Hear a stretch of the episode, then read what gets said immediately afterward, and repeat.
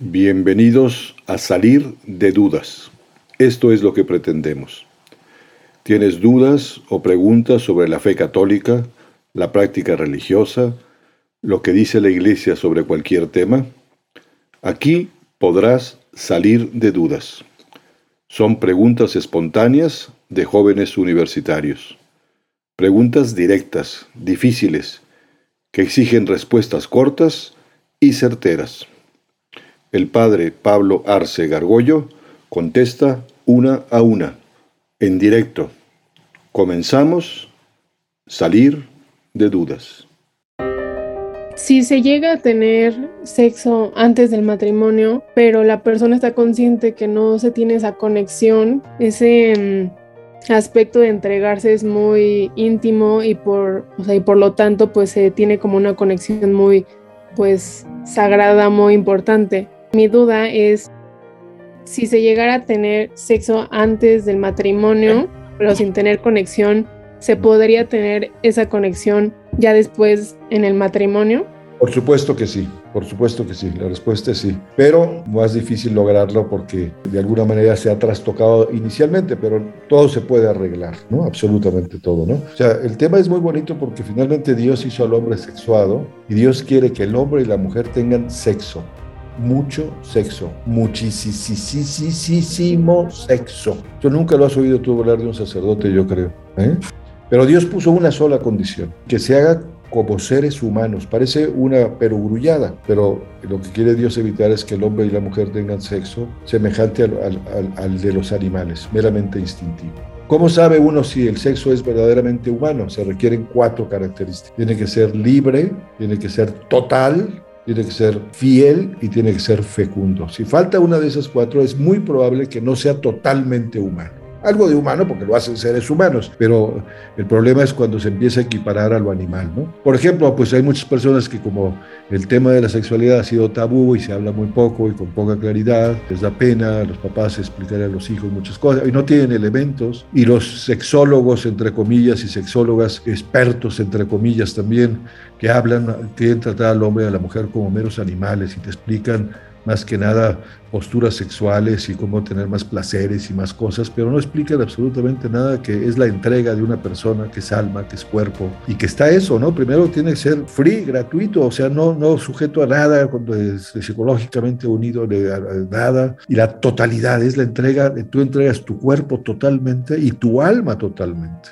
¿Y qué, cómo sabes que estás el cuerpo? Pues sí, y es un, no, cualquiera se le entrega el cuerpo, ¿no? Es muy, muy fuerte entregar el cuerpo y los órganos sexuales. Pero el alma, ¿cómo sabes si tocas el alma, no? Pues, eh, ¿qué tiene uno en el alma? En el alma tiene uno su vida, su biografía, sus experiencias negativas, positivas, sus ilusiones, sus planes, la música, todo eso es tuyo. La totalidad es una persona que yo te entrego todo mi bagaje humano, cultural, toda mi biografía, pero soy capaz de, entregar mis planes futuros, mis ilusiones. Si hace falta salir corriendo, irse a vivir a, a Shanghái o hay que cambiar de profesión o hay que hacer lo que sea, yo contigo voy hasta el fin del mundo, ¿no? Esa es la relación total. Algunas personas, pues claro, como no tienen mucha formación o se dejaron llevar por instintos, pues empezaron a tener actividad sexual, todo el tema de la virginidad en la mujer, que también es tema a veces muy feminista, tremendo. El hombre quiere tener, eso sí, una virgen como primera en su matrimonio, pero él ha desvirginado a cantidad de mujeres. Eso es un. Qué, tremendo, ¿no? ¿Eh? Es un machista que va coleccionando mujeres. Y, la virginidad, pues sí, es la pérdida del rompe el himen, pero la virginidad es más del corazón, ¿no? Y puede ser que gente que, incluso fruto de estos cursos se da cuenta de la maravilla que es la sexualidad en los planes de Dios, ya perdió la virginidad, ya fue engañada, ya fue usada, hombre o mujer, puede rehacerse. Por supuesto, ¿no? Hay una virginidad de nuevo, de, de, corazón y se puede hacer una relación estrechísima, maravillosa y muy agradable a Dios. Por supuesto que sí. Bueno, mi pregunta es que si considerando que para Dios y para la iglesia no es como adecuado las relaciones sexuales antes del matrimonio, supongamos que hay parejas casadas por la iglesia que digamos que no se tienen amor, no se tienen afecto, ni incluso respeto, y llegan a tener relaciones sexuales, digamos que únicamente basados en la lujuria, ¿eso se considera un pecado? Qué buena pregunta, porque fíjate que a veces hay como la idea de decir, bueno, pues antes de, entrar a la iglesia y del matrimonio, tienen sexo, pecado gravísimo, tal, pecadores, no sé cuánto. Y que por el solo hecho de pasar a la iglesia y la música, pam, pam, para, pam, pam, para, y ya salen y entonces tienen sexo y no es pecado, ¿no? O sea, si dentro del matrimonio no es como humano, no hay esas características de, de gratuidad, totalidad, fidelidad, fecundidad, puede ser pecado gravísimo también el matrimonio, ¿no? Muchos matrimonios que evidentemente quizá pues han perdido todo el afecto y el marido es quizá más machista y casi obliga a la mujer a tener sexo. Hay muchos maridos que violan a sus mujeres es tremendo. Parte está todo, todo, el tema de los anticonceptivos, también la iglesia los prohíbe por otros muchos motivos, pero uno muy interesante del que se habla poco es también para proteger a la mujer, no de ser embarazada, sino que no abusen de ella, porque los maridos se obligan a veces a las mujeres a que se liguen las trompas de falopio eh, o que tomen anticonceptivos o les eh, pongan un DIU para que cuando él tenga ganas, o te guste o no te guste, que es una barbaridad, ¿no? Yo no soy una vaca, a mí no me tratas así, o como una muñeca de plástico, soy tu mujer, y, me, y es un tema que tenemos que hablar y es consensuado y es, es, es, es free, nos, nos sale ahorita fruto de muchísimos detalles alrededor, de atención, de cariño, tal. Quiero, quiero tener una unión estrechísima. Ese es el gran tema. Es acerca de a qué edad es la ideal para comenzar a tener un, relaciones sexuales. Esa es la típica pregunta que te contestan los sexólogos expertos que no saben de nada. Digo, ¿a qué edad? No, no, no, yo creo que no hay una respuesta. Cada persona tendrá que, tener una cierta madurez para lo que representa eh, la actividad sexual. Claro, si no hay de por medio un mínimo de educación, educación en general y con esos valores este, maravillosos, por supuesto que una persona que no tenga ya un, un, un impulso sexual, que lo puede tener un niño a los 12 años y una niña a los 11, ¿no? Podrían tener, es más, pues eh, se dan casos a veces de, relaciones sexuales entre niños, ¿no? Claro, genera luego muchos problemas, ¿no? Porque hoy hay muchos, ahorita hay muchísimos problemas con con jovencitas embarazadas, muy chiquitas, este, que les hacen un daño psicológico muy fuerte y físico también, por supuesto, ¿no? Entonces, yo no, no, podría decirte tal edad es la buena, porque pues, ¿cuál es la edad que ya hay un mínimo de madurez humana, corporal, psicológica y para asumir responsabilidad? Tampoco hay que extrañarse. Antiguamente nuestras abuelas o bisabuelas se casaban muy jovencitas, a los 15 años estaban las mujeres desarrolladas y con la misma Virgen María, es muy probable que pues, haya, se haya casado con José siendo jovencita de 15 años, ¿no? O sea, sí se puede, lo que pasa es que ahora quizás se protege más, eh, hay más protección a los niños y, y, hoy la gente joven no quiere casarse muy temprano, ¿no? Quiere casarse muy tarde se está yendo a otro lado, ¿no? Pero bueno, es un tema de madurez y de que entiendan el valor de la sexualidad y si, y si ya se están dando casos muy penosos, el hombrecito ya empezó a producir sus primeros espermas y la, la, niña ya empezó a volar. Y a veces los papás están en la luna, no saben explicarle, ¿no? Viven en, en habitaciones muy promiscuas, en casas en donde están todos juntos en una cama y acaba habiendo problemas. Y eso quizá pues es un tema también social muy grave que hay que buscar solucionar, ¿no? Pero solo con educación si las personas se aman realmente y consuman la relación antes del matrimonio, ¿por qué es mal visto? En la iglesia efectivamente dice que las relaciones sexuales prematrimoniales pues constituyen una falta grave, ¿no? ¿Eh? Un tema fundamental que hay que entender es que Dios al hacer al hombre corpóreo y sexuado, quiere que el hombre y la mujer tengan sexo, pero solo puso una condición. La condición es que lo hagan como seres humanos. Parece una una cosa evidente y no lo es del todo. Es decir, que no sea equiparado a lo animal. El hombre es muy distinto al animal. Al animal le puso instintos, le dejó unos meses de instinto para que pudiese reproducirse, para conservar la especie. Al hombre y a la mujer le dio capacidad sexual todo el año, durante muchos años de su vida, incluso muy mayores, muy mayores. Pero el tema es eso, que se haga como humano. Es decir, se entrega el hombre y la mujer totalmente. ¿Qué es, qué es entregarse totalmente? No decir, ah, pues es por amor. La palabra amor está muy manoseada y a cualquier cosa le llaman amor hoy en día. No, es que tuvimos sexo por amor, pero en realidad fue bastante egoísta o bastante animal. ¿no? La totalidad es entregar el cuerpo, que es mucho, no a cualquier persona le entregas tu cuerpo y los sexuales. Eso es tangible, eso se ve, pero el alma se entrega a la persona que es alma y cuerpo. ¿Cómo sabes si estás entregando el alma? Y el alma es espíritu. Lo que hay que ver es qué tienes en el alma, qué tenemos en él. En el alma, ¿qué tenemos? Tenemos nuestra biografía, las experiencias buenas y las malas. Las, incluso los pecados graves que hemos hecho también son una buena experiencia. Mientras no haya un compromiso con cierta formalidad, ¿no? Incluso erga omnes hacia todas las gentes, y mientras no se deje entrar a Dios también en, ese, en esa relación que es muy especial, es muy difícil. Y en la práctica, eh, la experiencia me dice, porque conozco cantidad de gentes que efectivamente han vivido juntos o tienen relaciones sexuales previas, pero luego pues hay pleitos, porque se mete el egoísmo, se mete la lujuria. Y, y muchas veces la que sale peor librada es la mujer, porque la mujer en principio es más entregada, más sincera, por eso a veces es más engañada. Y hay bastante machismo en eso, hombres que prácticamente van como a, palomeando personas, a mujeres a las que han desvirgado. Es tremendo. Y las abandonan. Entonces, hay que, tiene una, una razón muy profunda el tema de las relaciones sexuales prematrimoniales.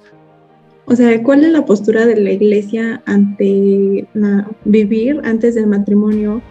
O, o sea, ¿puede ser la misma unión a pesar de no tenerlo como sacramento? Bueno, vamos a ver, el matrimonio, Dios lo, lo, constituye al crear a Adán y Eva, pues ya los pone en matrimonio. Eso se conoce como el matrimonio natural, así se vivió durante siglos y siglos, cuando un hombre y una mujer decían te quiero, me quieres, me aceptas, me aceptas, ya era un matrimonio natural. ¿no? Durante siglos se vivió así.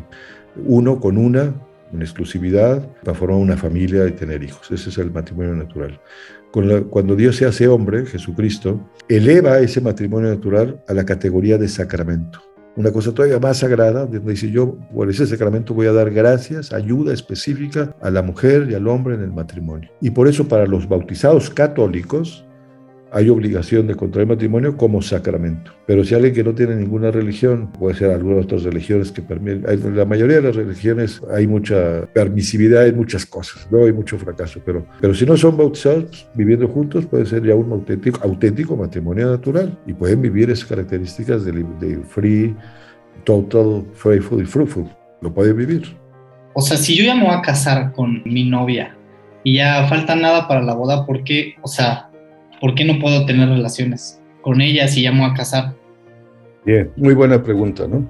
Generalmente dice la iglesia que retrógrada es, porque cómo es posible que no permita un caso como este tener ya sexo, incluso experimentar a ver si somos compatibles sexualmente antes de casarnos, a poco por pasar a la iglesia, a una boda por la iglesia y que pues haya la marcha nupcial, tan, tan, tan, tan. Por pasar a la iglesia inmediatamente después de tener sexo no es pecado, pero una hora antes sí es pecado. Es una visión muy pobre de eso, ¿no? O sea, Dios quiere que el hombre tenga, y la mujer tengan mucho sexo muchísimo sexo. Solo puso una condición. Dios quiere que, el, ser humano tenga el acto sexual como humano, no equiparable a un animal, ¿no?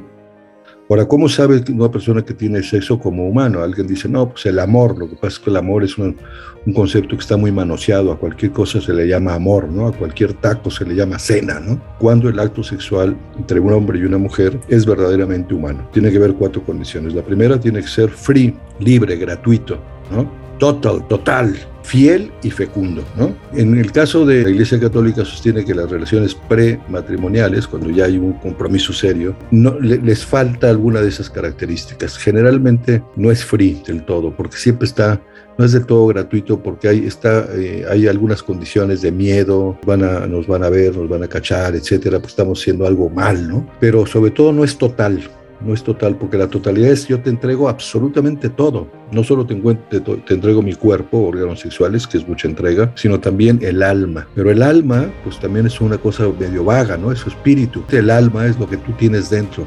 ¿Qué tienes dentro? Pues tienes toda tu biografía, tu pasado, presente y tus planes futuros. Es muy difícil entregar la totalidad, ¿no? ¿Por qué? Pues porque finalmente dentro incluso de la iglesia, en la misma ceremonia del matrimonio, en cualquiera de las partes, y a veces ocurre, y a mí me tocado alguna vez que la gente dice, no, no me caso, no me caso.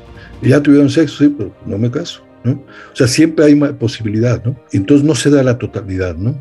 Hay una parcialidad. Y por eso la iglesia, pues, dice, no, la actividad sexual tiene que ser cuando haya una cuando ellos dos estén incluso con testigos, por eso se invita a testigos a la boda, y hay un testigo de calidad que es el sacerdote, los ministros del sacramento son la mujer y el hombre, y esa formalidad pues es lo que permite que, se, se, asegure que sea libre, total, fiel y fecundo. Antes es muy difícil que se dé. Por eso la iglesia sostiene eso.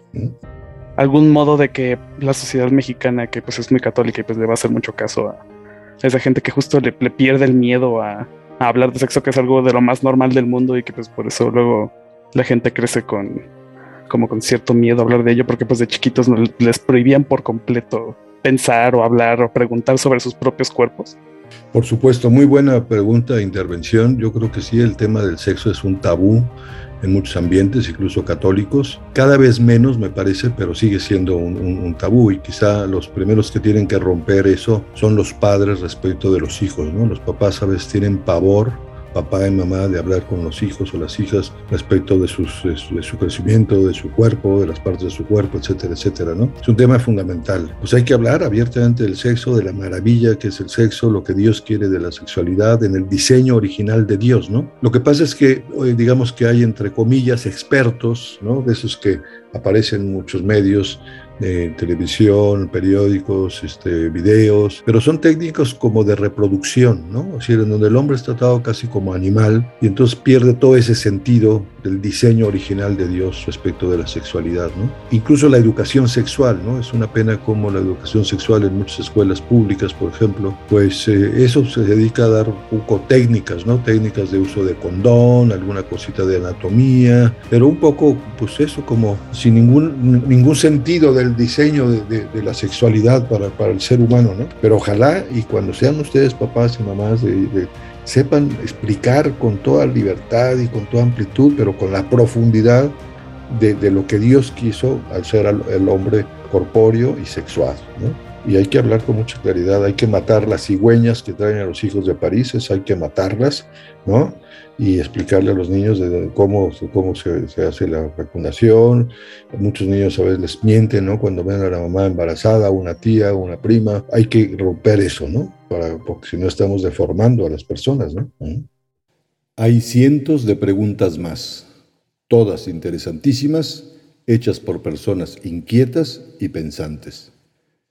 ¿Tienes alguna pregunta? ¿Hay algo que nunca has entendido? ¿Las respuestas a tus inquietudes nunca te han convencido? Atrévete a preguntar. Envía tus preguntas por correo electrónico a salir de dudas seguido arroba juandiegonetwork.com. Dinos también si quieres participar en vivo en una sesión por Zoom. Está claro, hay que salir de dudas.